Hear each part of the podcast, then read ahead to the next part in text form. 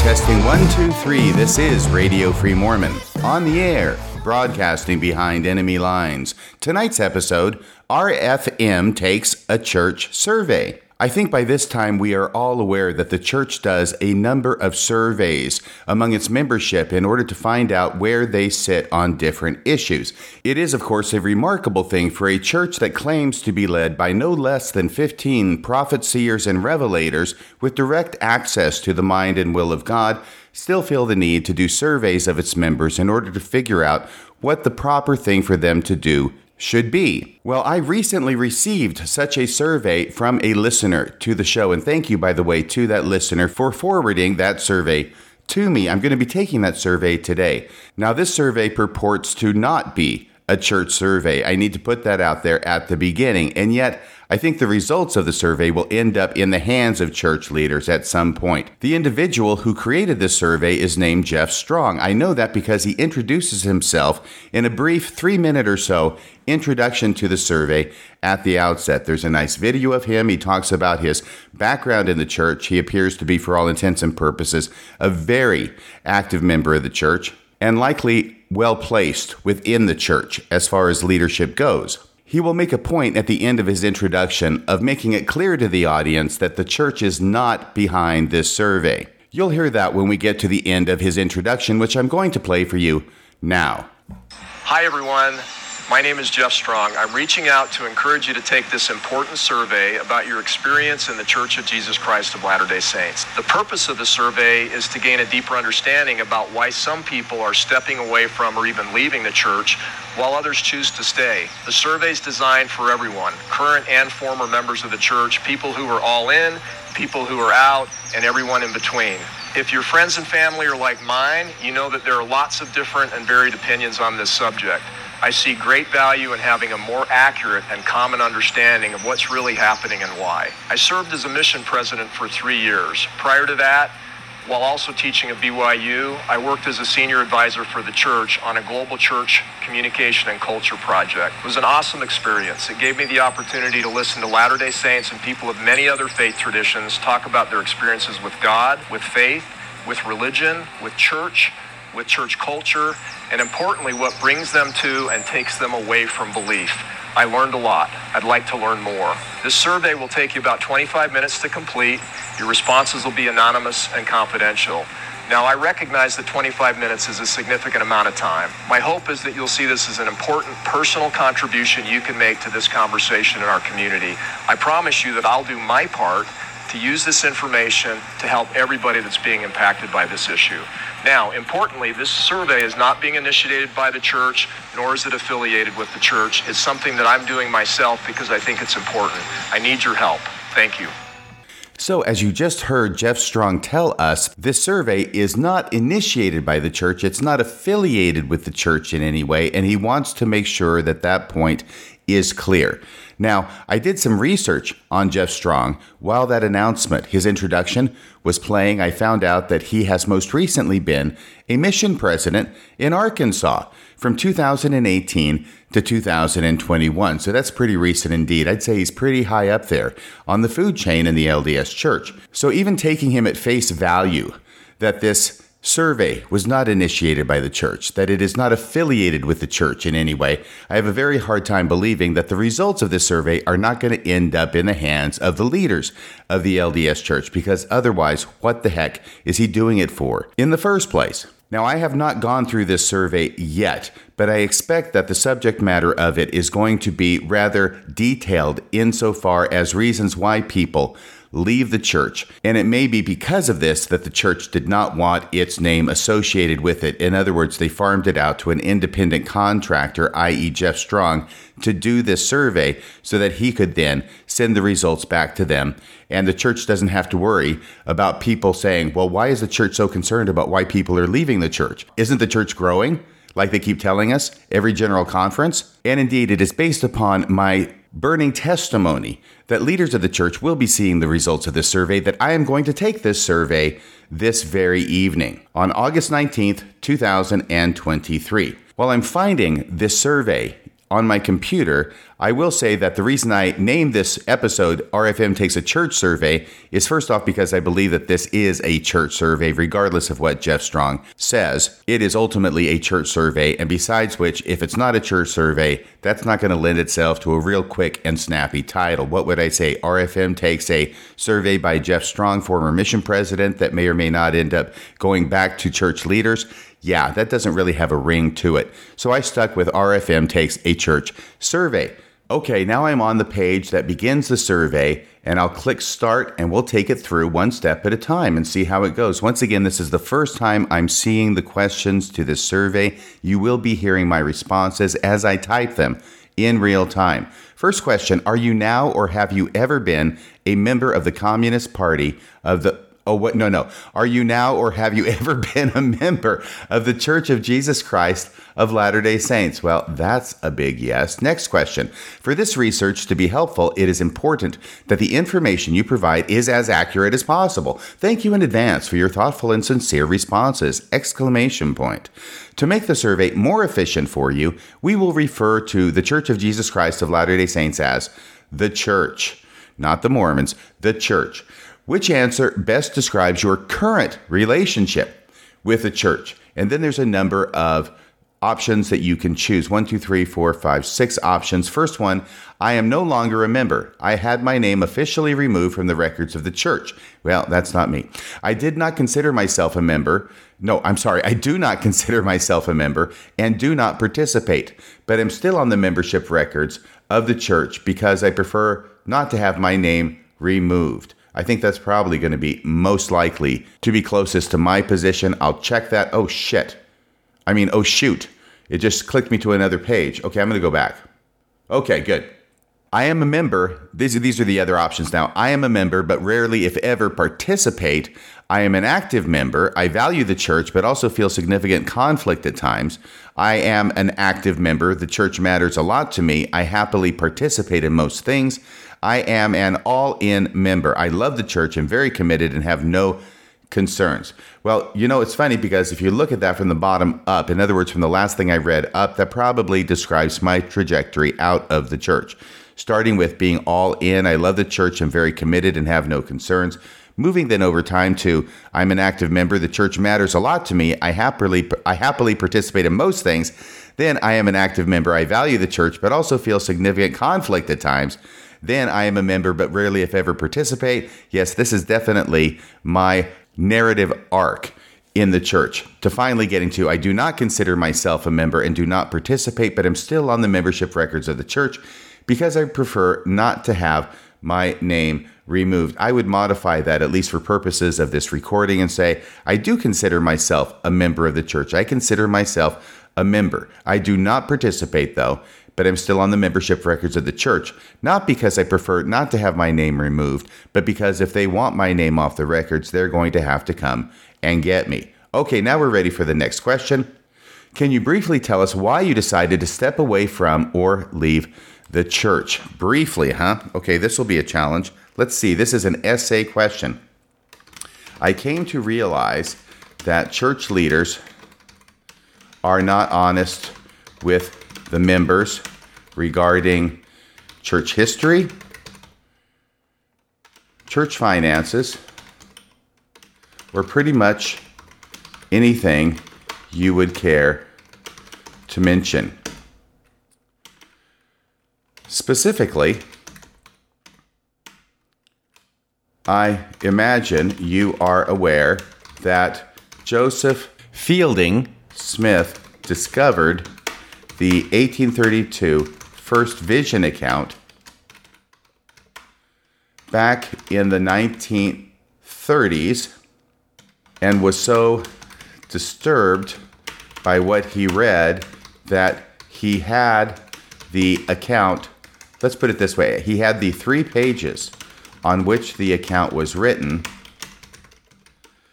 cut out of the letter book in which it was contained and hid the account in his safe for approximately three decades until word of its existence leaked to the public, and he was forced to tape the account.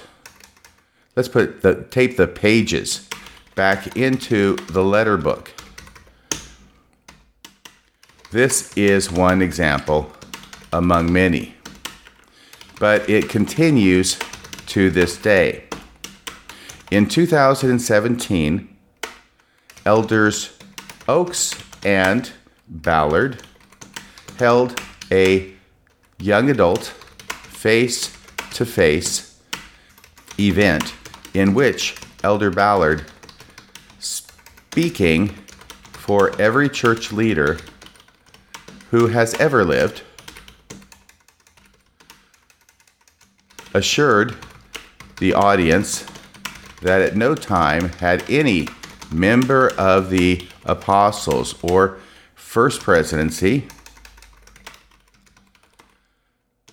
ever hidden anything from the members of the church. Sitting next to Elder Ballard was Elder Oaks, who, even at the time, knew perfectly well that the church was hiding from its members the billions of dollars it had in the United States stock market and was keeping that information hidden by filing false and misleading documents with the federal government. And I'll put in parentheses SEC there, just in case he doesn't know what I'm talking about. By his silence, Elder Oaks adopted Elder Ballard's claim that leaders have never hidden anything from anybody, even as Elder Oaks knew perfectly well. He and the first presidency, among others, were involved in a widespread scheme involving 13 shell companies created specifically to hide the wealth, the church's wealth, from its members. Why? Because, as Roger Clarke, with a silent E at the end, I believe, told the Wall Street Journal, church leaders feared that if the membership knew how much money they had in their Ensign Peak Advisors account, members would stop paying tithing. I find this kind of deception unbecoming in leaders, and it is only more reprehensible when those leaders claim to be apostles and personal representatives of the Lord Jesus Christ. I would not follow such leaders in any organization, and certainly not in a religious organization. There, that should be enough for him to chew on. Okay, let's go to the next one. The next group of questions are about your personal experience in the church and the impact it has had on you. You indicated in a previous question that you are either an active member that sometimes feels a sense of conflict in the church or that you have stepped back from or left the church. Yes. From the list below, select the broad answer that best explains why. A text box is provided for each answer if you would like to provide more specific detail in your own words. So there's three options here. I wanted a different lifestyle than the church lifestyle, one with fewer constraints and responsibilities. Nope, that's not me. I'd still be a totally active member today if the church were what it claimed and if the leaders were who they claimed and acted in an ethical manner consistent with who it is they claim to be. The second option is I lost my belief in what the church claims to be and or what it teaches. That's getting closer. Let's see what the third one is. My church experience and or membership has not been inspiring and or satisfying. Okay, I lost my belief in what the church claims to be and or what it teaches. I will simply write here that when I joined the church in 1978, I was told again and again that it was my duty to learn everything I could about the church and become a scriptorian like Elder McConkie. The problem is that I took that advice and learned everything I could about the church and about the scriptures. And that knowledge ultimately led me out of the church. Now, 45 years later, church leaders are telling me that, quote, research is not the answer and accusing me of being a lazy learner. I was not a lazy learner. I wanted more than anything for the church to be true. It was with the greatest disappointment over many, many years that I came to the regrettable realization that the church is not what it claims to be. There we go. Next question. Please select the things that contributed to you losing your belief in what the church claims and or what it teaches. Select all that apply. Well, there's a bunch of these, but I get to select all that apply. The way church leaders have dealt or are dealing with controversial issues or mistakes. That's a big yes. The behavior of past or present prophets and apostles or other leaders in the church. Definitely. How the church manages and uses money. Oh, yeah. The church withholding the priesthood and temple privileges from blacks in the past. Yep. New information about Joseph Smith and the restoration. I guess we'll call it new information. New information on the Book of Mormon and or other LDS scriptures. Yep. New information on polygamy. Definitely. What I have learned through my life experience too often does not match what the church teaches. Well, that's true too. The church's past or present position on sexual identity. I'd call that a big yes. The church's past or present position on gender equity. Yeah. Something else not listed. Please tell us in your own words here. I'll do that just to make my own point here instead of just clicking all of the above. They should have had one at the bottom that just said all of the above and I could have clicked it once. But the main thing I want to say here to the church is that as I have paid close attention to the current leaders of the church, it has become my opinion that they are so dishonest. Let me put it this way they are so deceptive with the members that, so deceptive with the members and so unchristlike in their attitudes and behaviors that the church wouldn't be worth going back to, even if it were true. Next question. You indicated that what you have learned through your life experience often doesn't match what the church teaches. Please briefly say more about this in your own words and or provide an example. My life experience includes being inculcated by the church with the idea that honesty is important and that I should choose the right and let the consequence follow. I have tried and continue to try my best to follow those principles. This is why it was such a shock to my system to find out that church leaders do not believe these principles apply to them. They are okay with being deceptive so long as they think it is part of God's plan, and so long as they think their deceptions will work to keep members in the church. So, when I discovered that they were being deceptive with me, I learned two things.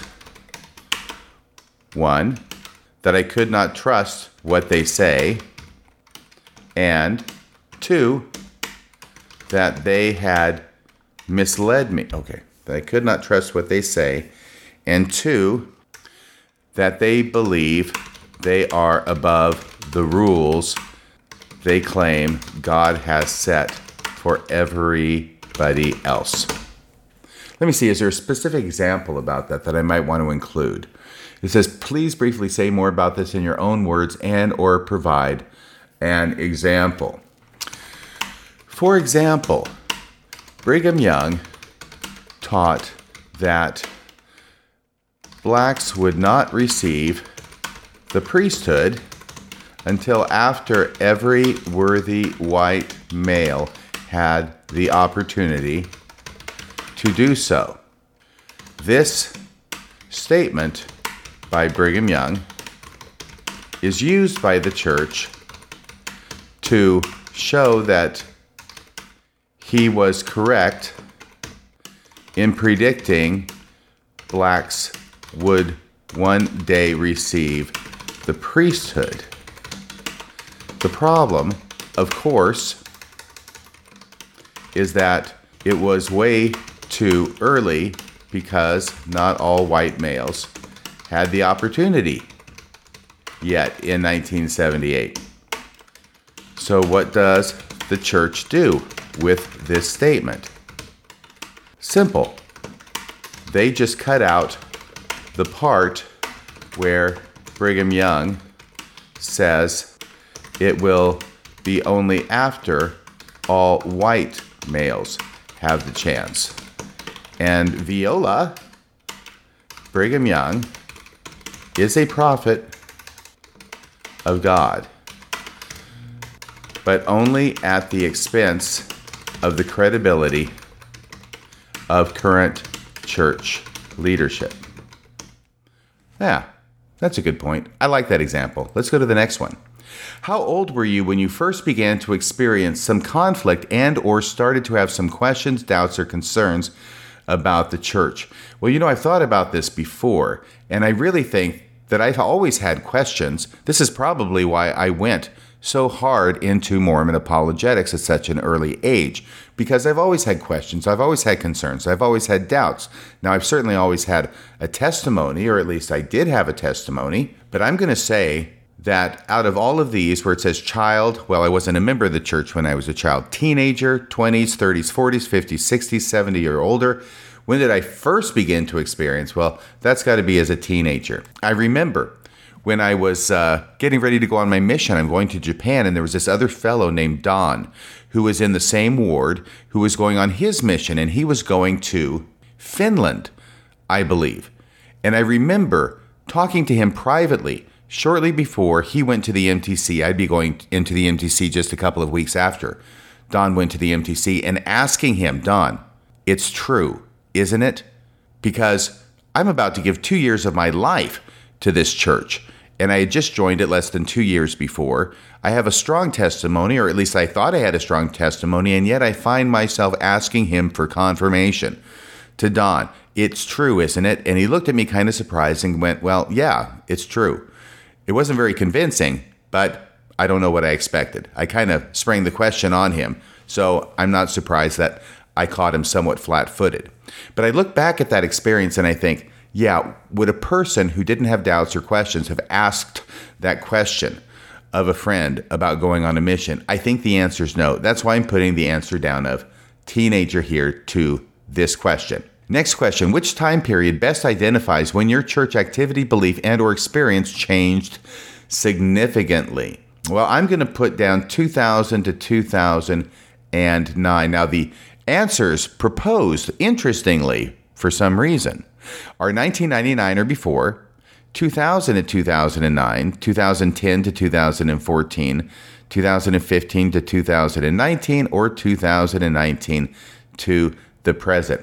I think they really began to change significantly back in 2000 to 2009 when I was doing all that Bible research and getting into the scholarship related to the Old Testament and the New Testament, as well as the Book of Mormon and the Doctrine and Covenants, when I was taking very, very seriously my calling as gospel doctrine teacher. So that's what I'll put down 2000 to 2009. By the way, I was in that calling for four years from 2006 to 2010.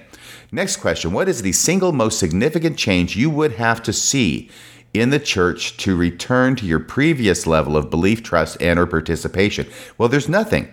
There's nothing that's going to make me go back to church. It says, please share in your own words here, or there is nothing the church could do. So you can say, you can share it in your own words, or you can just click, there's nothing the church could do. I'm going to share it in my own words because I want to make it clear that by this point, there is nothing the church could do to get me to my previous level of belief or trust or participation. They have proven to me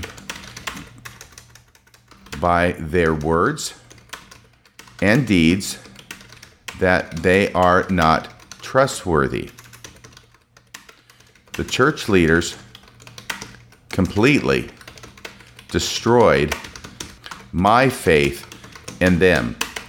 A number of years ago, then President Uchtdorf acknowledged there were good reasons for people to leave the church. And then at the end of his talk, encouraged those who had left to come back. I like President Uchtdorf, but the problem with his talk, with his invitation, was that people leave the church because they find something wrong with the church as a general rule. It struck me as pointless for President Uchtdorf to ask people to come back to the church without addressing the issues that caused them to leave in the first place. In this way, as in other ways, my relationship with the church has been similar to a relationship with an abusive spouse. Okay, so I think that was a little bit more illuminating than simply there is nothing the church could do. Next question. Before you left or stepped back from the church, which statement below best characterizes your activity and belief level? So before you left or stepped back from the church, which statement below best characterizes your activity and belief level? Well, the bottom question, I'm going to go from the bottom up on this completely active with an extremely strong testimony. Well, who's going to leave the church when they're completely active and have an extremely strong testimony? That seems kind of silly. Very active with a strong testimony, very active but with a very modest or basic testimony, somewhat active with a basic testimony, mostly inactive with a very modest testimony, completely inactive with no testimony. Well, once you're completely inactive, haven't you already stepped back from the church? You see, I'm having some problems with these answers as they relate to the questions but obviously it's also not an exact science. So, what I will say is that when I left the church, I was mostly inactive with a very modest testimony. Let me uh, Nah, I was completely inactive with no testimony by the time I left the church. Come on, I hung in there as long as I possibly could, and much longer than I should have in retrospect. I am, if nothing else, stubborn. Which statement below best describes your current religious beliefs? Okay, so I am an agnostic or atheist and don't participate in organized religion. That will probably end up being mine, but let's see what the other answers are. I believe in a higher power and find my own way to worship. Mm, maybe. I no longer have church beliefs, but still believe in God and consider myself a Christian and worship in another Christian church or on my own. No, I no longer believe the church is what it claims to be, but still hold many LDS beliefs and values. I participate to a, to a degree from a little to a lot in the church and do other things that nurture my faith in God and Jesus Christ? I would have said yes if it had just been that first sentence and not the second sentence in that answer, because I would agree with I no longer believe the church is what it claims to be, but still hold many LDS beliefs and values, such as being honest and doing what's right, let the consequence follow. Next, I am an active member of the church, believe and practice most church teachings, and am mostly content with that. No, that's obviously not where I am. I am a true believer, is the last one, and am all in. I believe the church is the only true and living church on earth and is led by Jesus Christ and by a living prophet. No, that would have been me for about my first decade. Okay, so I'm going to have to go with I am an agnostic because I think I am an agnostic. I think that term probably describes me best. And don't participate in organized religion. Check the box. Next question. How much do you agree or disagree with this statement? Being obedient to the teachings of the church and the gospel brings all of the positive things promised by church leaders. Yeah, that's a bunch of malarkey. I can guarantee you that. How do I know? Because I was obedient for decades to the teachings of the church and the gospel. It did not bring me all the positive things promised by church leaders. They lie when they promise. They make those promises, they throw them out there. They're like, is it Mary Poppins who calls them pie crust promises? Easily made, easily broken? Yeah, right. And then they're going to expect me to blame myself when I don't get the results of the promises, I don't get the blessings of the promises, that I'm going to look at myself and say, well, I didn't do enough. Uh uh-uh, uh I did it all, baby. I did everything I was asked to do. And I lived in strict obedience to the teachings of the church. So, completely disagree is going to be me on this one. The other answers are mostly disagree, somewhat disagree, neither agree or disagree, somewhat agree, mostly agree, or completely agree. So, being obedient to the teachings of the church and the gospel brings all of the positive things promised by church leaders. Completely disagree. If there is anything you would like to say in your own words regarding your answer to the last question, please share it here. Oh my gosh, well, I get to say that now. I was completely observant to all the commandments and teachings of church leaders for decades and did not receive the promised blessings. In fact, I was sealed in the temple and was subsequently divorced, then sealed again to a different woman in the temple and subsequently divorced.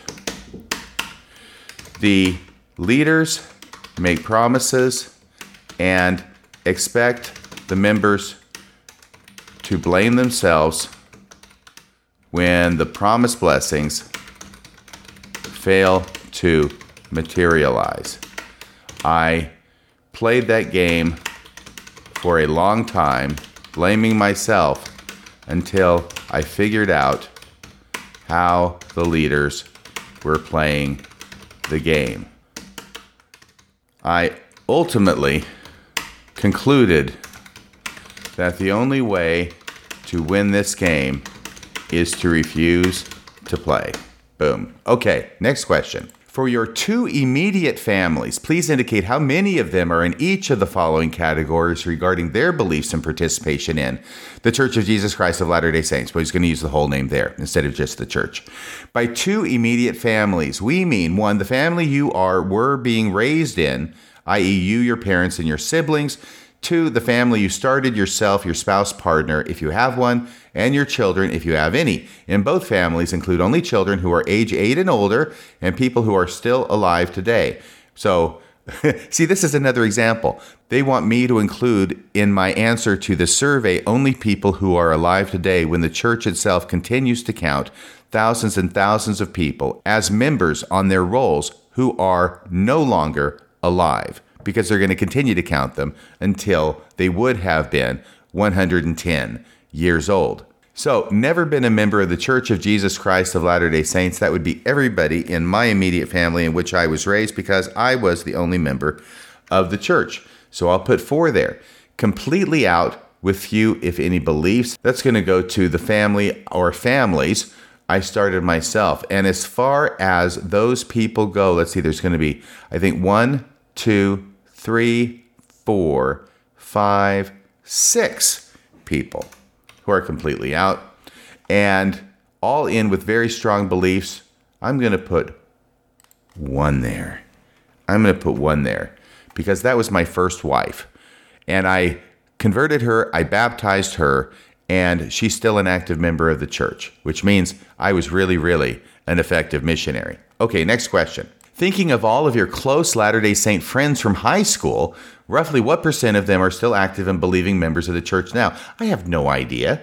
I know that Bruce, the guy who baptized me, is still a member of the church, and he's very active, I believe. So it's also not like there were all that many members of the church there, and I don't know what's happened to them.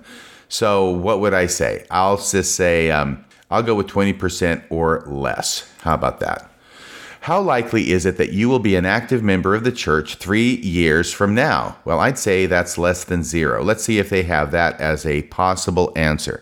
Very unlikely, somewhat unlikely, neither unlikely or likely, somewhat likely, very likely. So they don't have less than zero. So I'll just go with very unlikely. Next question If there is anything in the survey so far that you would like to share more about in your own words, you can do so here. Yeah, I want to add something here because it may not come up later.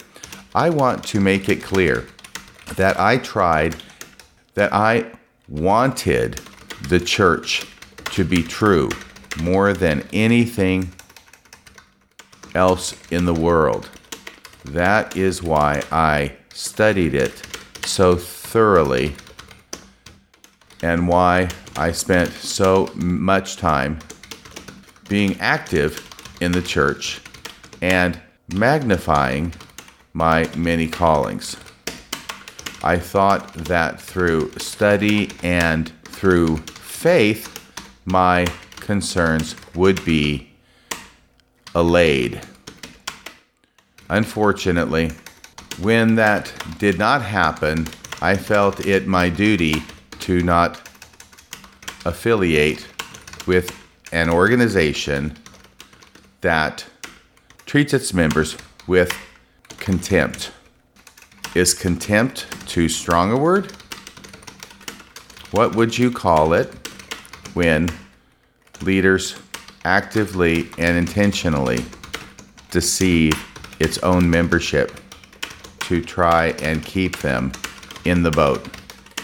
I think contempt is an accurate description. What is especially insulting is to hear those who are still members claim that people such as myself just didn't study enough or didn't want the church to be true or didn't want to live up to church standards. I did all those things. The real issue for me is that the church didn't live up to its own standards. There we go. Next question. When you were the most active you are or have been in the church, which answer best describes the frequency of your participation? It's never rare, occasional, frequent, always, definitely always for me. I always went to church every Sunday even when there were times I didn't want to go to church. I went to church. I remember once when I was in the young single adult student ward back at the University of Texas at Austin, I had this crush on this girl. Uh, she didn't really feel it for me. We had a breakup. I knew she'd be at church that Sunday. I didn't want to see her. I didn't want to be around her. It was extremely awkward, embarrassing, but I still went to church. That was my commitment to God. That was my commitment to Mormonism and to doing what it was that I thought God, through his prophets, was telling me to do. So, absolutely, I'm going to answer always to the question of when you were the most active, you have been in the church. Which answer best describes the frequency of your participation? Always. Next question. Which answer do you think best describes the approximate number of Latter day Saint young adults, i.e., those in their 30s or younger, that are stepping away from the church? In selecting your answer, include those who officially remove their names from the records of the church and those who are still members of record but who rarely, if ever, participate. Now, let me just say, that I don't know why this question is being asked. In other words, why are they asking me, for example, or any other member of the church or person who used to be a member, what they think best describes the approximate number of the young adults that are stepping away? I have no way of knowing that. I can give an opinion about it, but it's not going to have any value. So I'm wondering why this question is asking for something that seems so meaningless. In other words, what, what difference does it make what I think? What difference does it make what anybody else thinks? The people in the church know what the answers are. So why are you asking this question? What it does tell me, however, is that this is an issue of primary concern to the church, and certainly at least to the individual doing this survey. They're concerned about the young people in the church who are leaving. Now, maybe they're going to have another question after this that talks about people who are older in the church, but I'm going to bet you right now they're not going to have any similar question about those who are not young adults leaving the church. But it says, in selecting your answer, include those who, oh yeah, officially remove their names from the records of the church. How the heck would I know this? And those who are still members of record, but who rarely, if ever, participate. It says about a third or less. I wonder why they picked that particular fraction. Roughly about half, about two thirds or more. I don't know. How the heck would I know? I'm putting, I don't know. And actually, no, I'm not going to put I don't know because I think I do have a little bit of information. And I think it's certainly not about a third or less. It's either going to be roughly about half or about two thirds or more. That's where I'm going. That's my guess. And I'll bet that will line up closest with what the real statistics are, those real statistics which the leaders of the church have access to but never tell us about. Thank you for your responses so far. You are about one third done. Oh my gosh, really? A third done. Okay. Well, I'll try and pick this up. The next group of questions are about the general culture of the church and the Latter day Saint community. Some questions will ask for your personal opinion on that culture. Other questions will ask you what the most common views in that broader culture are. For this survey, the word culture consists of things like the customary beliefs, attitudes, expectations, behaviors, and traditions we have that are not necessarily official church doctrine, teachings, or policy, but are still common and influential among us. So Whoever it is who's taking the survey has to make that distinction. Okay, Ratsa Ruck. And by that distinction, I mean separating culture from church doctrine, teachings, or policy, especially when certain church leaders have tried to make it very clear that the culture is the church doctrine and the policy, that they really are the same. And I'm thinking of some talks that were given in a not too distant general conference talking about church culture and how it's the best culture in the world because it's the original culture from the premortal existence.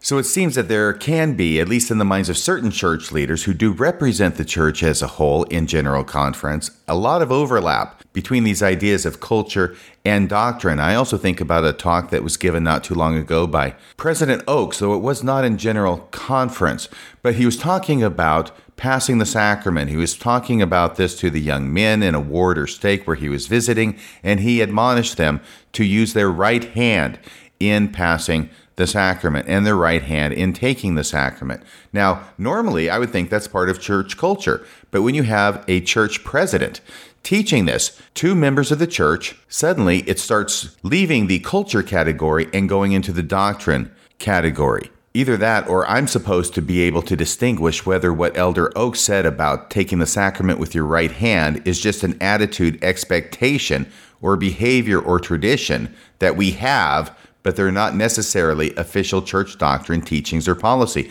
I would say that if a president of the church, a counselor in the first presidency, teaches to take the sacrament with your right hand, that becomes official church doctrine, teachings, or policy. Okay, so I think I've made my point there. Here we go to the question. It says below is a list of reasons sometimes used to explain why people leave the church. Which of them are commonly used by the members who stay in the church to explain why other people leave the church? Select all those that are commonly used. Okay, well, so here we have a bunch of different proposed reasons that I'm supposed to select from as to what people who stay in the church use as an excuse as to why people leave the church. Okay, first one, they were never really in, they never had a testimony to begin with. Yeah, I heard that. I think we're just going to get a list of things we've heard before. The idea that they have been led away by the things of the world and the philosophies of men, sure thing. They feel like they don't belong in the church because they are different than typical Latter day Saints. Hmm, I don't think I'll check that one. I'm not sure I've heard that one. They are not consistently experiencing the positive aspects of the restored gospel of Jesus Christ in the church. Nope, haven't heard that. Some people commit sin or break covenants and lose the spirit, of course. Not everyone has the type of faith, character, and commitment needed to be an active Latter day Saint. Right, you just did not have the spiritual fortitude. They don't believe in the restoration narrative and or the doctrine and teachings of the church. You know, that is actually such a fair statement. I never hear that. I have never heard that said by someone who stayed in the church of someone who left. This completely fair and objective statement. They don't believe in the restoration narrative. No, because that's fair. I'm not checking that box. Next, they want a different lifestyle, one with fewer church constraints, responsibilities, and expectations. Oh, yeah. And finally, some people lose their testimonies because they stop doing the things that bring the Spirit into their lives. Of course. So I'm done with that one. Next, this question is similar to the last one, but now we want to know what your opinion is on why people leave the church. Select all those that you believe are accurate and add other reasons that may not be listed. So now I think we're going to have the same kinds of answers in a different order.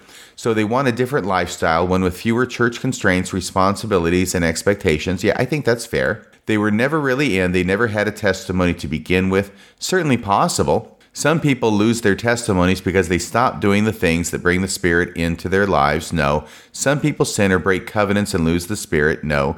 They are not consistently experiencing the positive aspects of the restored gospel of Jesus Christ in the church? Well, I don't think there are positive aspects in the church to be consistently experienced, so I'm not going to check that either. They don't believe in the restoration narrative and or the doctrine and teachings of the church. I'll check that one. That's the one that I thought was an objective kind of statement that I've never heard a member of the church say, and I think it's accurate. Not everyone has the type of faith, character, and commitment needed to be an active Latter day Saint. No, I'm not checking that. They feel like they don't belong in the church because they're different than typical Latter day Saints. If you are someone then who is in a group that the church does not extend full activity and blessings to in the church, such as the LGBTQ community, yeah, you could leave because you don't feel like you belong in the church because they're different than typical Latter day Saints. But I don't really like the typical part there. So this is one of the problems with surveys, of course, but I'll go ahead and check it and I'll make that caveat here for your benefit. They have been led away by the things of the world and the philosophies of men, and no, I'm not checking that. Something else not listed, please briefly explain in your own words. Speaking for myself, I came to understand that the church leaders have no special connection with God and have never seen or communicated with Christ, though they like to hint at such a possibility in order to maintain authority over the membership. I then concluded that they were just good men doing the best they could even though their connection to God was no greater than the connection of any average member. This belief got me through another decade in the church. It was only after that when I discovered church leaders aren't really even good men doing the best they can. I mean, does a good person try to make people think they have seen Jesus in order to maintain spiritual authority and control? I had to conclude a good person would not do such a thing. There we go. Next question. They're getting lots of information out of me. I really, really hope this goes to the church leader so they can read it too. Based on what you personally think, please rank the following approaches that are sometimes common in church culture to encourage people to stay in and be committed to the church. We want to know how effective you think they are. Rank them from the most to the least effective, number one through five. So they've got five ideas, and I'm supposed to list them or rank them as most to least effective. So let's see. How to keep people in the church. Tell inspiring stories about our pioneer heritage. oh my gosh. Well, most of them are false, but uh, certainly the pioneers did go through a lot of sacrifice, and some gave up their lives and the lives of their children in order to go out west with the saints. So I know it's very inspiring to a lot of people. It just never resonated with me very much. Two, I'm giving these numbers right now just to distinguish them from you, not the way I'm ranking them. Help them learn and live restored gospel principles and experience the benefits of it for themselves. Provide a loving, supportive, and welcoming church community where they can learn and experience the gospel. Eh, that's the best one so far. Encourage them to do temple and family history work. I hated temple and family history work all the time, hated it, but I did it anyway because it's what I was supposed to do and dang it, that's what a good Mormon does. Next, continue to bear testimony of the truth and importance of the restoration, the Book of Mormon, continuing revelation, modern prophets and apostles, priesthood keys, and temples. Something else not listed, please share in your own words. Okay, I'm not even going to rank those. I am not ranking these because I find them all ineffectual. They are just repeating the same old methods from the same old playbook, hoping for new and better results. The one thing the church can do that will help people stay in and be committed to the church is for the leaders to be honest. Be honest with their own members.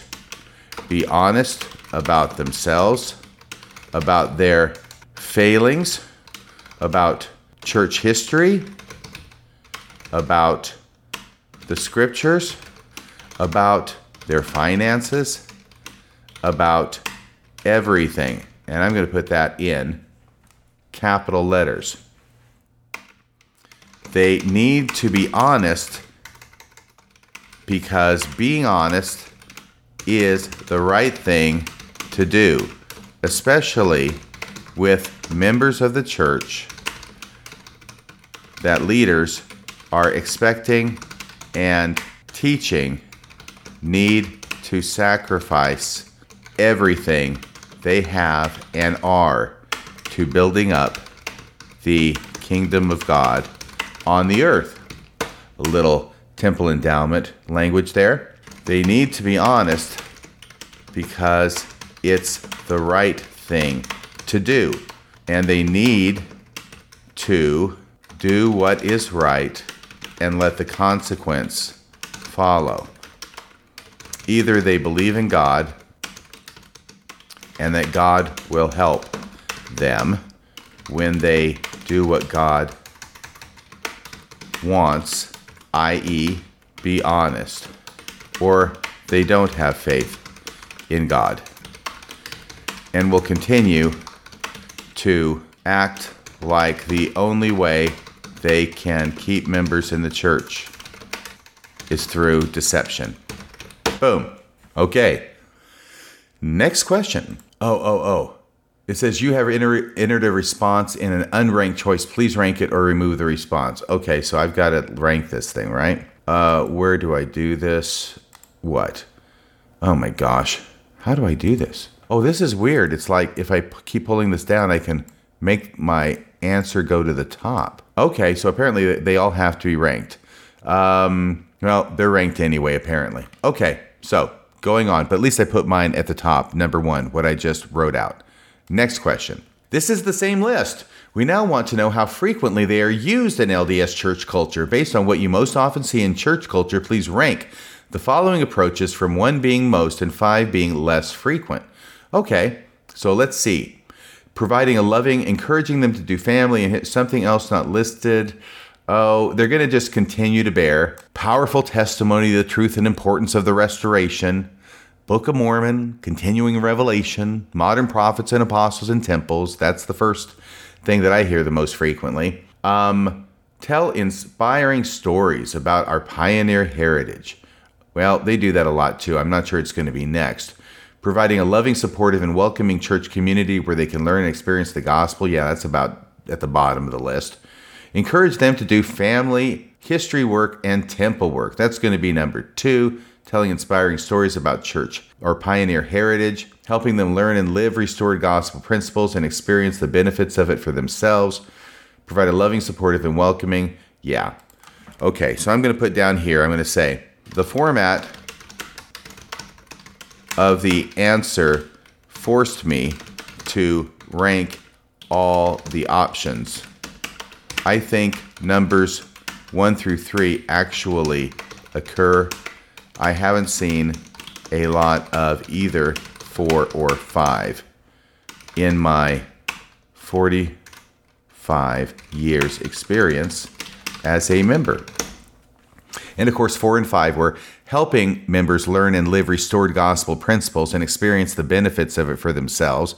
And five, providing a loving, supportive, and welcoming church community where they can learn and experience the gospel. Okay, next. Oh, I should put something else on this thing I just wrote. I should say, I should add that the church does sometimes provide a loving and supportive community, but my experience has been that this is done only for those who are active and faithful members and not for those with questions or who fall outside the ambit of persons considered acceptable, I'll put that in quotation marks, acceptable to the Lord and His church. There we go. Next question. This question is about what factors cause people to come to a belief in and be committed to the church and its teachings. Okay, rate each of the following on how much you personally trust and rely on them. This scoring is different than the last question. Rate them using a scale of 1, 2, 3, 4, or 5, with 5 for any you trust the most, 1 for those you trust the least. If you don't select and use the last option, something else not listed, you will get a prompt that says there's one unanswered question on this page. Would you like to continue? You can continue by selecting the option to continue without answering. Okay, so I'm supposed to say, rate each of the following on how much you personally trust and rely on them. Okay, so we've got being part of a church community of believers who know and understand you and love and support you and each other being given a clear and powerful description or explanation of a belief or doctrine in a lesson or talk, hearing another member of the church testify with great conviction. Uh, that's that used to be really important to me.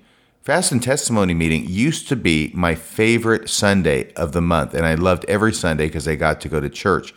But that lasted for about a year until it wore off. So that's not the answer I'm going to give now.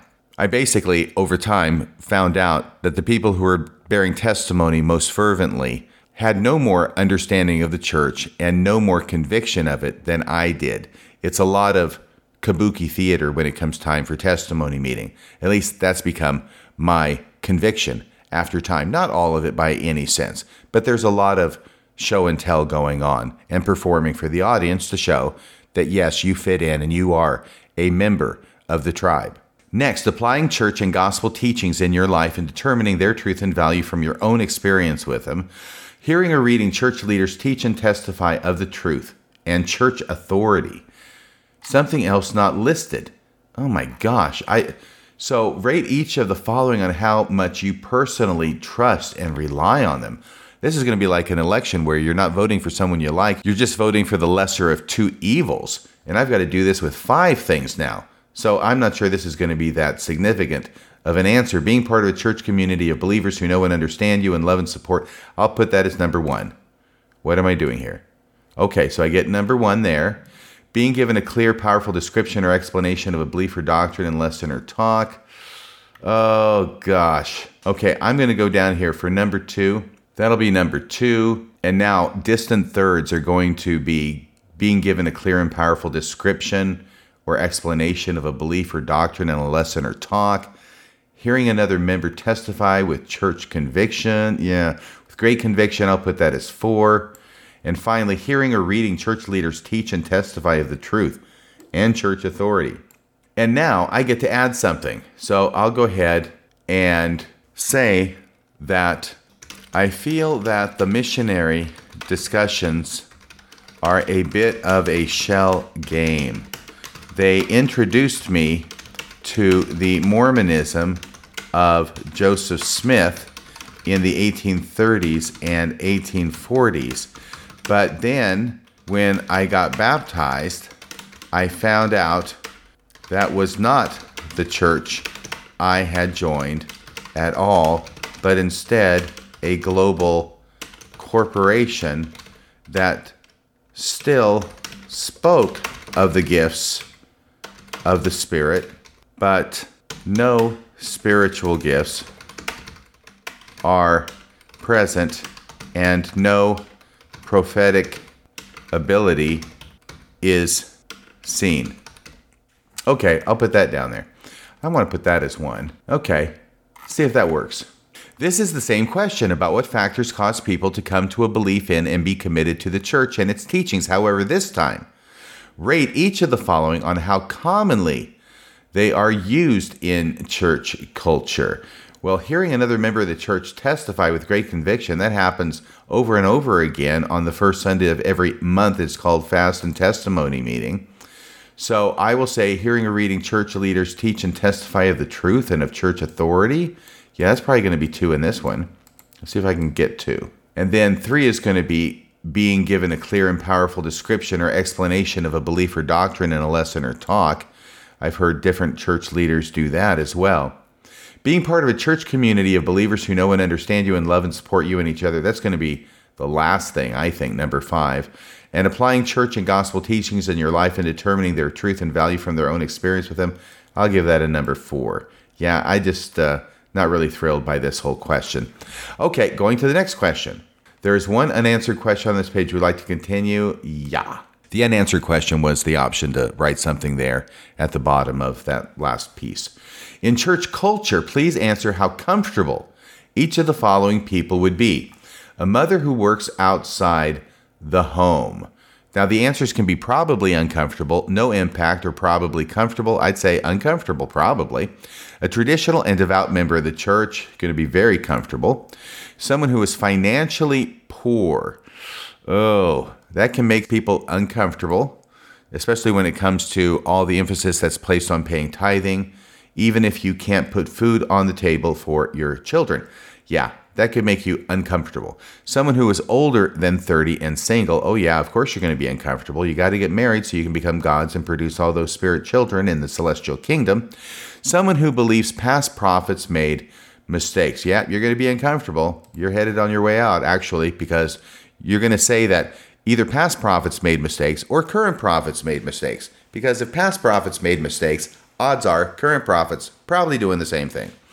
Next is parents whose son or daughter just got married in the temple. Oh, you're going to feel just got married in the temple? Yeah, you're going to feel comfortable. And someone who is LGBTQ plus uncomfortable. Next question. The next set of questions are about some specific aspects of church culture. Answer them from the perspective of, of what best represents the view that is most common in the culture. This may be different than your own personal view. Okay, so we're going from the culture's point of view. From each question, you will be given two answers for each question. In church culture, both of them may be important. Select the one that you feel is the most important in the culture. Here's the first question In church culture, what is the most important thing to be converted to? Well, it's going to be to the leaders of the church. Jesus Christ, his examples, teachings, invitations to learn of and follow him, and his role as Savior and Redeemer. Absolutely not. That's in common with every other Christian church, and it's actually downplayed in the LDS church, I believe. And I'll give an example of that, hopefully, if I'm able to type one out later on. The other option is Joseph Smith, the restoration of the true church of Jesus Christ and the priesthood, the Book of Mormon, continuing Revelation, modern prophets and apostles, yes, and temples. That's the correct answer. At least that's the one I'm marking. Next, in church culture, which one would be most encouraged as a way of gaining a testimony? Well, I thought that was about reading the Book of Mormon and praying about it. We'll see what the answers are. The proposed answers are be taught the account and the doctrines of the restoration of the gospel of Jesus Christ at his church. Hear others testify of them and pray to know the truth. Or experience for yourself the benefits and value of the teachings of the restored gospel of Jesus Christ by living them and being part of a church community that knows, loves. Them. Now, it's going to be the first one. This is how the church portrays itself, and this is how the church says you gain a testimony: is you pray. In church culture, which one would be the most common way of responding to life's uncertainty? Either be patient and have faith in God because you may not be given the answers and solutions you feel like you want or need. That sounds like it. But the other one is study fast and pray with faith in God to receive certain answers to your questions and inspired solutions to your problems. Nope. Because even though they say that second one all the time, it really doesn't mean that. It means go back and do what the leaders have told you to do. We know that Elder Oaks told us once that a young adult came to him with a story about the young adult's parents saying, My parents have received a revelation that they don't need to continue to go to church on Sunday. And Elder Oaks told them, Well, I'm not questioning whether they got inspiration. I'm just saying they got it from the wrong source. So, out of one side of the mouth, the church leaders will say and encourage you to use prayer and receive your own revelation to solve your problems. But the overwhelming and overriding message is you do what we tell you to do because if you get an answer to a spiritual subject or question that is different from what we have told you, then you're getting the answer from the wrong source. We have the King's X on getting revelation from God, and you can't receive anything that's different from what we receive that's from God as well. Because God would not contradict himself. We know what we've got is from God. Therefore, if what you say contradicts us, you go to the back of the line. So I'll be marking be patient and have faith in God. Next, which one in church culture would be the most common way of responding to life's adversity, trials, and other opposition? Be obedient, have faith in God, and pray, and God will provide the relief and or the solution you need. Or by turning to God in faith, you can receive patience and strength and learn, grow, and change to be better able to meet life's challenges. I'll go with number two. I think that's generally more of what I hear in General Conference, and I have been known to pay attention to General Conference over the last several years. Now, which one would be most commonly encouraged in church culture to find meaning and purpose in life?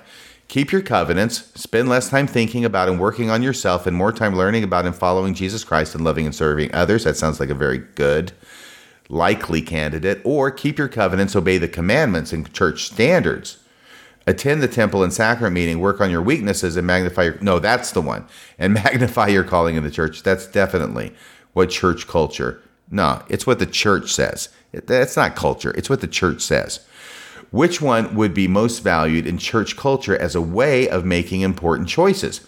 Seek inspired direction by listening to and following the teachings and counsel of church leaders. Show faith by deferring to them when necessary. That's absolutely going to be it or seek inspired direction by using your God-given intelligence, having righteous intentions and learning from God from church leaders and the gospel, then use your agency to make choices you feel are right. Yeah, BS, it's the first one. You defer to church leaders every step of the way. In church culture, which type of person are you most encouraged to be? Someone who is honest, selfless, loving, and generous, and in serving others while striving to be a disciple of Christ and keeping God's commandments. Sounds nice, but actually, I think it's the next one. Someone who is obedient, loyal, worthy, believing, and faithful in following church teachings and standards and living God's commandments. Yeah, that's what the church says. Next, which of the following is most commonly encouraged in church culture as a way of making your way through life? Either following the teachings, principles, and guidance of the church and church leaders. Oh, yeah, that's it. Or relying on the learning from your experience with life in the church and with the gospel. Nope. Got to follow the church leaders or you are no bueno. Next, which of the following is seen in church culture as more effective in dealing with the personal challenges and opportunities you face now and may face in the future?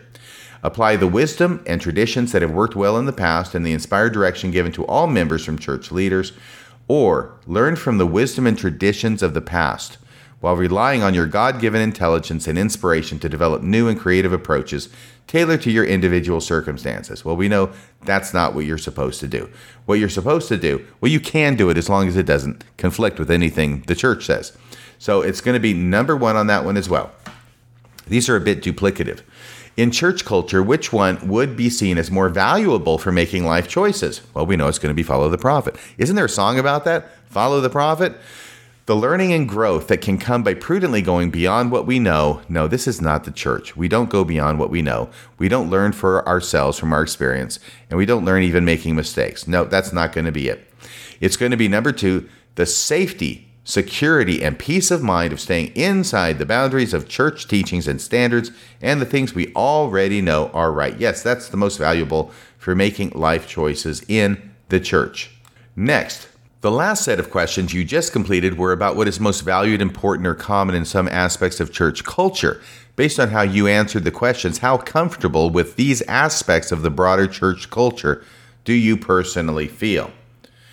Very comfortable, somewhat aligned and comfortable, or often not aligned and comfortable. My views are often different than what is common in church culture.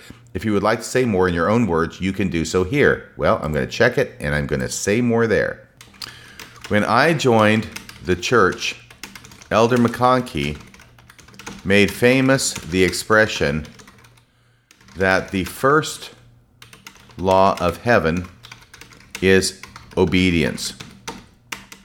Elder McConkie is gone now, and his Mormon doctrine has been pulled from church bookstores, but the principles he taught are still very much alive and well in the church today. Let me give you an example. When John Dehlin was excommunicated, he didn't believe in Jesus Christ, nor did he believe in the prophetic role of church leaders.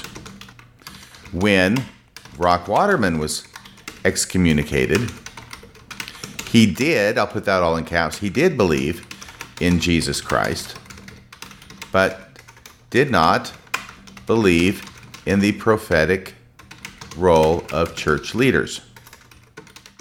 This suggests that what is most important to the church is not what a member thinks of Jesus Christ but what a member thinks of church leaders. Following the prophet is the prime directive. Criticizing a church leader is the unpardonable sin. There we go. I got a chance to say it after all. Now we're about two thirds done. Thank you, it says. Okay, if there's anything else you would like to share regarding the questions so far, please feel free to do so here. Well, I think I already just said it, so I'll continue. For each of the following ideas, indicate how common you feel they are as part of general church culture. Oh, look at this. It's actually going to say what I've already said.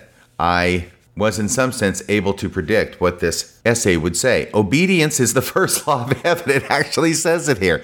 Obedience is the first law of heaven and the and the most important attribute you can have. So I'm saying how common you feel there is part of general yeah, that's common. Exact obedience brings miracles, of course it does, with the caveat that nobody can give exact obedience and therefore there's always an excuse for the miracles never happening. Next, God blesses us when we follow the prophet with exactness, common. The prophet who is a seer can see into the future. Is that a part of general? Yeah, it's absolutely a part of the culture. It just never happens. So God has an individual and specific plan for my life. Ugh. I'm not sure. Is that common? Is it uncommon? You see, the good news is that God has an individual and specific plan for my life. The bad news is that it's the same individual and specific plan that everybody else on the planet has. So I'm going to say common. Attending the temple is the most important thing to do to receive inspiration and peace. Uh, is that inspiration and peace? Probably. And the Spirit will lead and guide you in all things. These are all very common. They're all very common. The only thing is that when the rubber hits the road, it's really follow the prophet. So I'm done with that. Here is a very similar list. For each of the following, indicate how much you personally agree or disagree with the statement. The Spirit will lead and guide you in all things. I'm going to say I mostly agree in that, depending on how we define the Spirit and how it's obtained. It is not exclusively the property of the Church of Jesus Christ of Latter day Saints. They cannot and have not yet, though they've tried, put a trademark on the Holy Ghost. God has an individualized plan for my life. Do I agree with that? Not at all. Attending the temple is the most important thing to do to receive inspiration and peace. Disagree with that. Exact obedience brings miracles. BS. The prophet who is a seer can see into the future. Not a chance. God blesses us when we follow the prophet with exactness. Nope. my experience has been I get cursed. Obedience is the first law of heaven, the most important attribute you can have. Yes, if you are in a dictatorship and you are the dictator. Okay, the next several questions are related to what makes the church Christ centered. Some questions will be about what you personally think. Some questions will be about what the most common view in broader LDS church culture is. For this first question, please indicate how important you personally think it is for members of the church to do each of the following for the church to be a truly Christ centered church. Attend the temple. Uh, that's not important.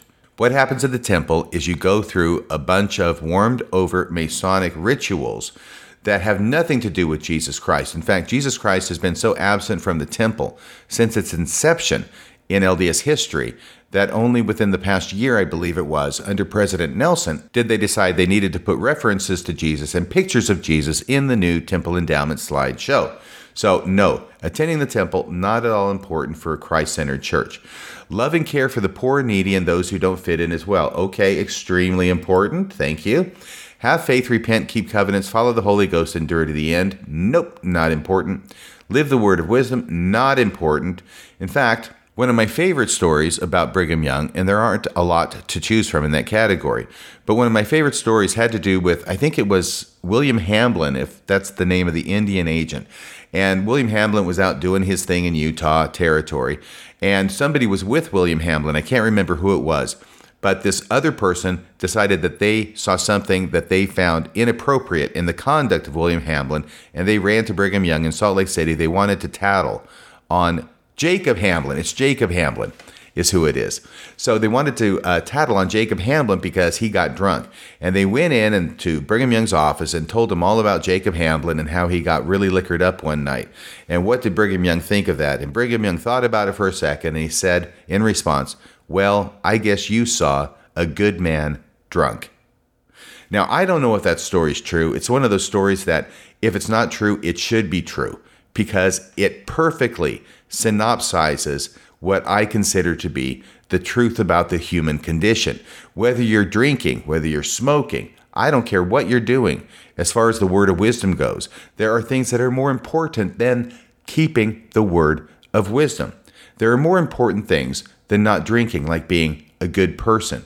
There are more important things than not smoking, like being a good person. And I think this story, apocryphal though it may be, though I'm still holding out hope that it's real, about Brigham Young and Jacob Hamblin illustrates that distinction. The person comes and tattles to Brigham Young that Jacob Hamblin is out getting drunk, and the response from Brigham Young is not what the tattler wanted, which was to shake his finger and go tisk tisk or take some kind of church action against Jacob Hamblin. Instead, Brigham Young focused on the most important thing and contained it in his response when he said, Then you saw a good man drunk. Bravo, Brigham, bravo. Now, the next thing is follow church leaders. Oh my gosh, that is so not important. In fact, you should go the opposite way from what church leaders say if you want to make this church Christ centered. Stay on the covenant path. No, that is the path of bondage that the church wants you to stay on. believe in and follow Jesus Christ and his teachings? Well, of course, that would be extremely important in order to make the church Christ centered. Next question. Now, please indicate for each item how important it is seen to be in the broader church culture for members of the church to do, for the church to be a Christ centered church. Okay, so now this will be pretty much the opposite of what I said before. So have faith, repent, make and keep covenants, follow the Holy Ghost, endure to the end, extremely important. Keep the commandments, extremely important. Serve a full time mission. That wasn't on the first list. Extremely important. Strive to be Christ like. Yeah, they're going to say that's very, very important. Love and care for the poor and needy and those who don't fit in well. Uh, I can't say not at all important. I'll put slightly important. Faithfully attend church meetings and activities. Very important. Dress and groom appropriately. I'm going to say very important, not extremely important, because I think that's probably more accurate. Next question.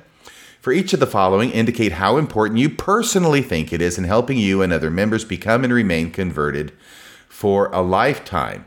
How I personally think it's important to re- become and re- I don't think that there is anything that can be done. I, I haven't even looked at the questions or the examples here.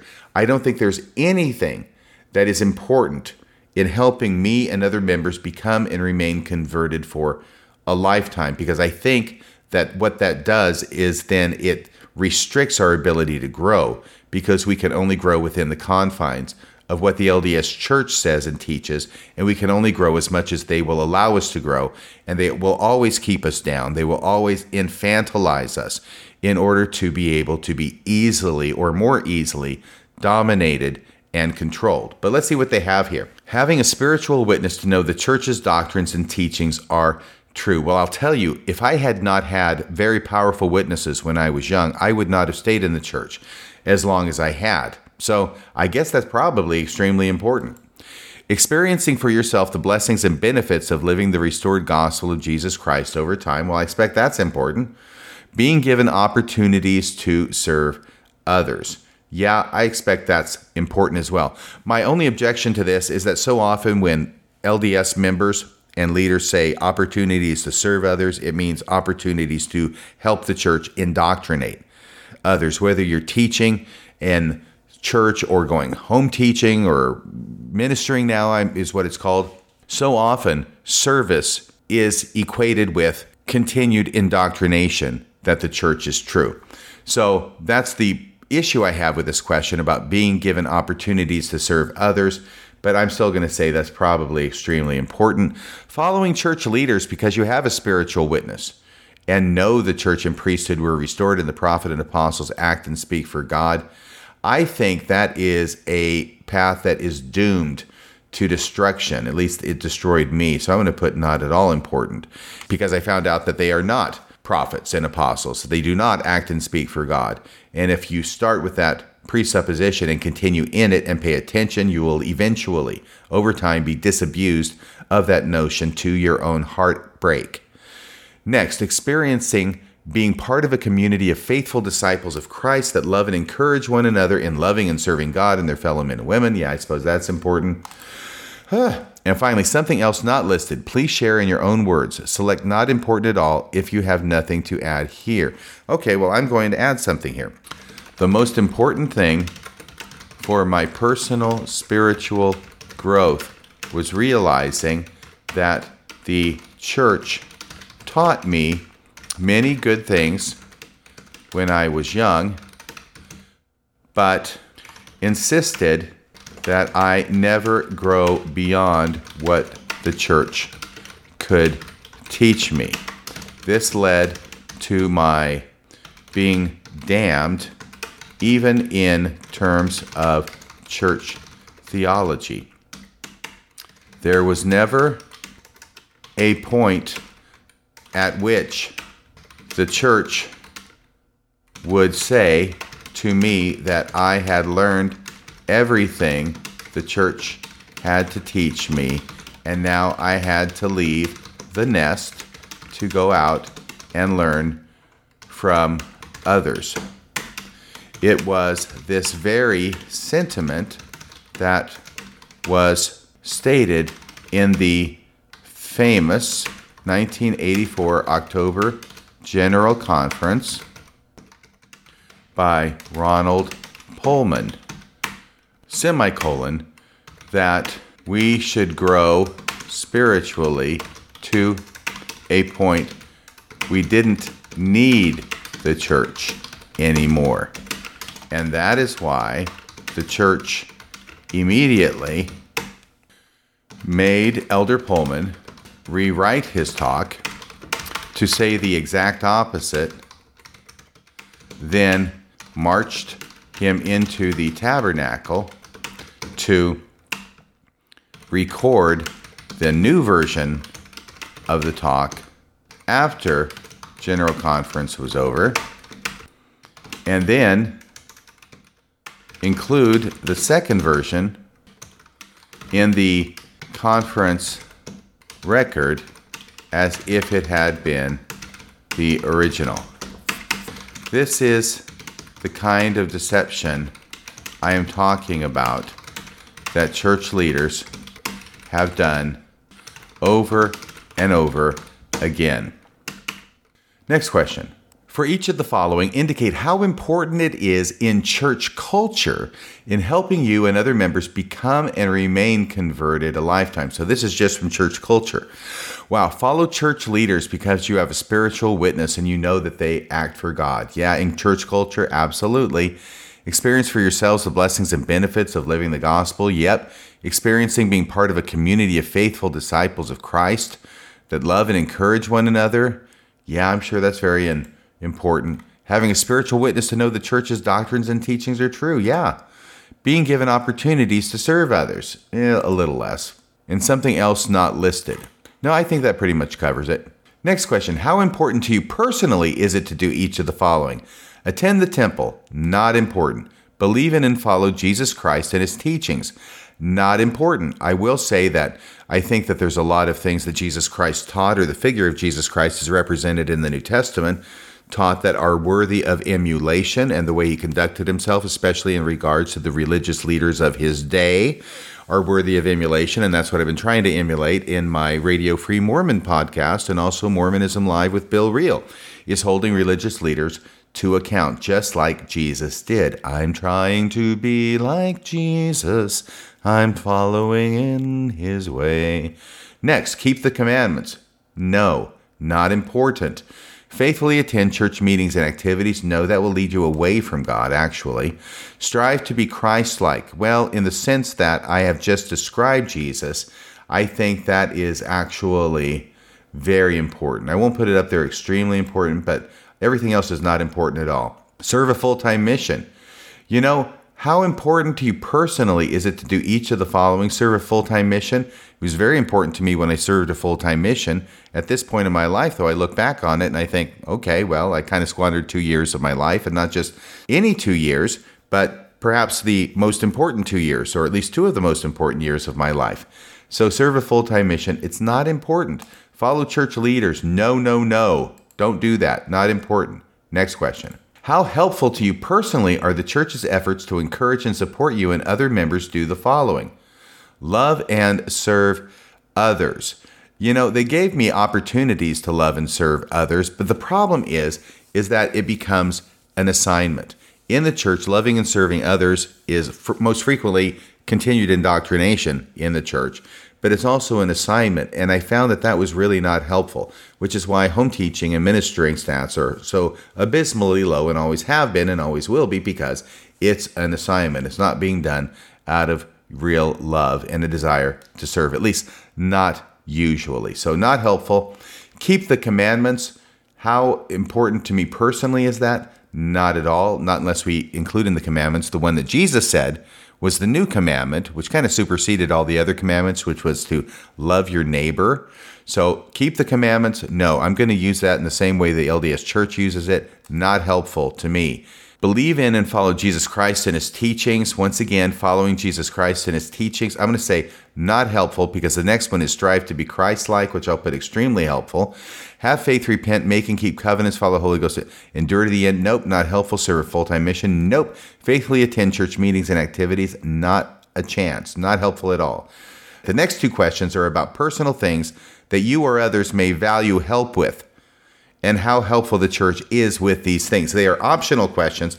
Answer them only if you feel like you want to express your opinion. Well, what the heck? Why should I stop now? We would love to know what you think. Okay, you will. How important to you personally are each of the following? Being recognized for the good that you do. Well, you know, I'm supposed to say not important, but actually, I do like to be recognized for the good that I do. It's somewhat embarrassing to me so I don't like people to make a big thing out of it or a public thing about it. So I'm not going to stay extremely important. I'll put it in the middle at moderately important. Okay? I'm being vulnerable here, as we say, because I know what the right answer is. I'm supposed to be self abased and completely humble, but God has not blessed me with that spirit. Okay, next, learning how to learn. How important to uh, me personally is each of the learning how to learn? Well, that's extremely important. Recovering from addictions or other self destructive behavior, yeah, that's important. Strengthening or fixing your marriage, uh, I guess that depends on the marriage you have. If it's able to be strengthened, if it's able to be fixed, yeah, that's really important. But I've lived for many, many years in different relationships, trying my damnedest to strengthen a marriage that couldn't be strengthened and fix a marriage that was irretrievably, irretrievably broken. And that was time lost misery managed. I'm going to say very important on that one. Having more friends. Is that really important? Hmm, not really. You know, when I was a kid, more friends was it. I always wanted more friends. I wanted to be popular. Now it's not so important to me. Um, more friends, not not important. Improving your mental and or physical health. Let me go back to the more friends one. I'll put moderately important on having more friends. Improving your mental and or physical health. Yeah, that's always important. And learning how to be a better parent or son daughter. Sure, that's important. Done. Next question, maybe the last one, we'll see. How helpful to you personally are the church's efforts to assist you and other members in doing the following? Okay, the church's efforts to assist me and other members learning more about dealing with age. Not helpful at all. Good heavens, the church doesn't help at all with that being recognized for the good you do. Yeah, I think the church recognizes people for the good they do, but they define it, the good that they do, as being obedient to the church or fulfilling church assignments. In other words, the higher you are in the church hierarchy, the more recognition you get. So I'm just going to put slightly helpful on that.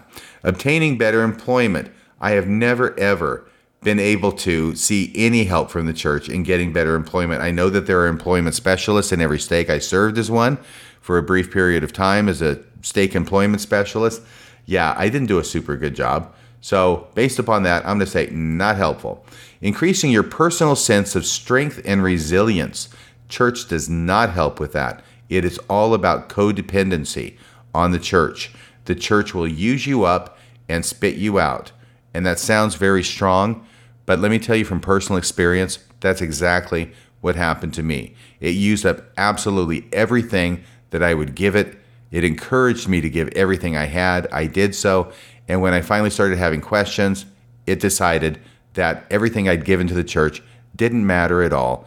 And I just was outside the circle of those who could be accepted in the church and whose voice was something that was considered to be helpful in church meetings yeah, I was ostracized very clearly. By that I mean that church members made it really clear to me in no uncertain terms that they liked having my butt in the pew. They liked having me present in church, but they didn't want to hear anything that I had to say about anything that was important to me. And so when I came to that point, I finally figured out that, yeah, this church, it's not the place for me. I've got nothing to say here, nothing to add here. And in fact, I can sense that my presence here is not appreciated. So, does it increase your personal sense of strength and resilience? Not helpful. More opportunities to learn and grow as a person? No, actually, not. Maybe when you're young, but not as you get older. So, I'll put slightly helpful on that. Having better food and housing. Well, does the church efforts help people have better food and housing? Uh, maybe slightly helpful. I've heard some stories anecdotally. Learning how to be more effective in managing money. Uh, slightly helpful, maybe. And that's basically because you got to pay 10% off the top. So, yeah, you got to learn how to make a budget fast in this church. And I know I did. So, I'll put slightly helpful there. Next question. It says, Thank you again for your responses so far. Your perspective and opinions matter. You are now about 95% done. You know, I thought that we were at the last two questions, so I'm kind of surprised that we're continuing with questions. Oh, he's leading me along, I can tell. You are now about 95% done. We have some final questions that are about you to help us get to know you a little better. Hmm. Please select the option below that best describes how you feel about your church experience. I'm strongly committed to the church. No. I'm strongly committed to the church. No. I'm very committed to the church. No. There's a lot of information after this. like the first one is I'm strongly committed to the church, look forward to callings and assignments, and know that I can find what I'm looking for among the vast church resources. BS. They hide stuff. What I can find is not what I'm looking for. I had that happen a number of times. I remember even in my early 20s reading through church institute manuals, trying to find answers to questions that were raised by the text, whatever the scripture was that was being commented on in the manual, and finding that the questions I had were not answered by the church resources, vast though they may be. The church resources are vast, but largely duplicative. For example, you can see all the books that Bruce R. McConkie ever wrote. He only wrote one book, he just gave them different titles as he went along and rearranged the subject matter. Next is I'm strongly committed to the church. I enjoy some callings or assignments, etc. Next is I'm very committed to the church. I enjoy some callings, but other callings are not personally fulfilling. Next is church is great, especially the social aspect of members, neighbors, ward activities. Sometimes I don't feel like going to meetings, but I do it. Next, church is not the best experience for me.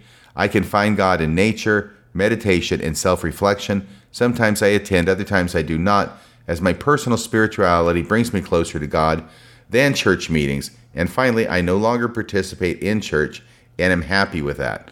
Well, I would have gone with the second to last answer, except it includes sometimes I attend and I don't attend sometimes. So I'm forced into going to I no longer participate in church and I'm happy with that. Now I'll click done. Oh, Nope, more questions. Thinking of yourself, please rate the extent to which you agree with each of the following statements. I frequently pray, meditate, or seek personal spiritual guidance. I'm going to say I disagree with that. Not strongly disagree, I'll just put disagree. I believe adhering to religious rules and laws brings me closer to God.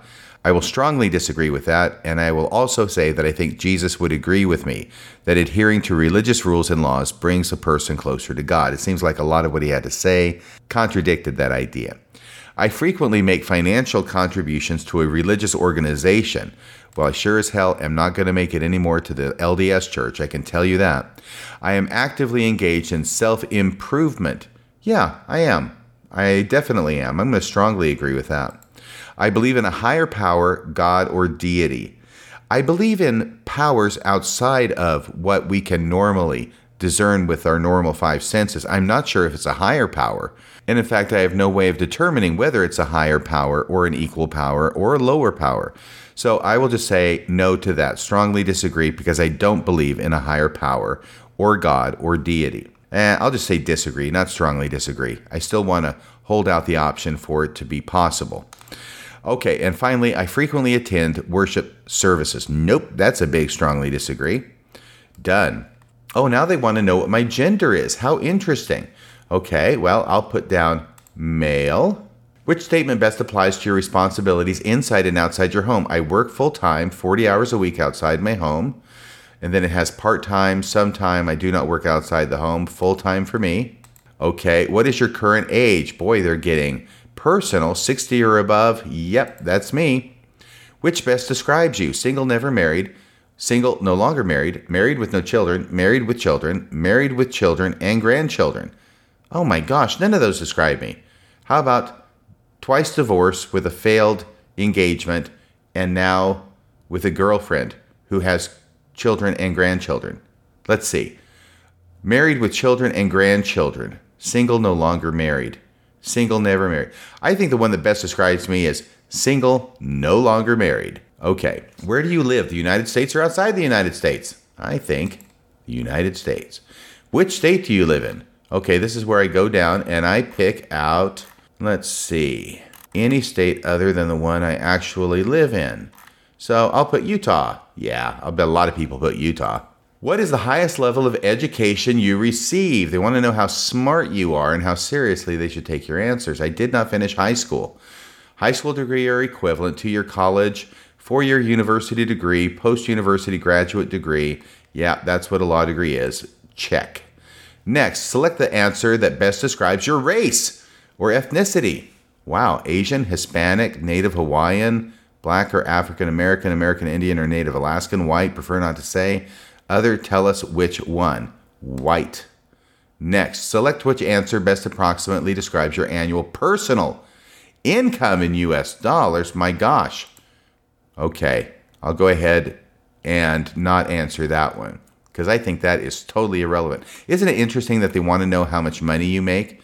Why is that at all important for the purposes of this survey? I know they want to cross reference answers with different cohorts and blah, blah, blah, but still, really? No, I've had enough of that in the church that promotes men to positions of leadership primarily based on how much they make to want to answer this particular question. That is definitely a preferred not to say. Okay, how old were you when you were baptized? 9 to 17, 18 or older. Bingo, I was 18. This is the last question. I think we've heard that before. Thank you so much for hanging in there with us and for your help and insights on the survey. How interested would you be in seeing the results of this survey published? Well, published? Okay. I mean, I'm just thinking here if the church is behind this, are they really going to want to publish this unless it's favorable to them? Well, I'd be very interested anyway. So there we are. It says, We thank you for your time spent taking the survey. Your response has been recorded. Yay! So now Radio Free Mormon has taken the survey. I'm going to see if we can put a link to this survey up in the show notes so that everybody can have a chance to take the survey themselves. I talked to Bill Reel this morning about the survey. He looked at it and he thought it might be a good idea to post it in Ex Mormon Reddit because if they want answers to the survey and they want a lot of people to respond to it, that would be a really, really good place to put it. We'll see if we can get that taken care of before the day is out. Anyway, it is now much later in the day on August 19th, 2023. I hope that you all enjoyed this survey and give it a chance to, if you want to take it and record your answers and have them counted as part of the survey, please feel free to do so. Well, that's about all for tonight. Until next time, this is Radio Free Mormon, signing off the air.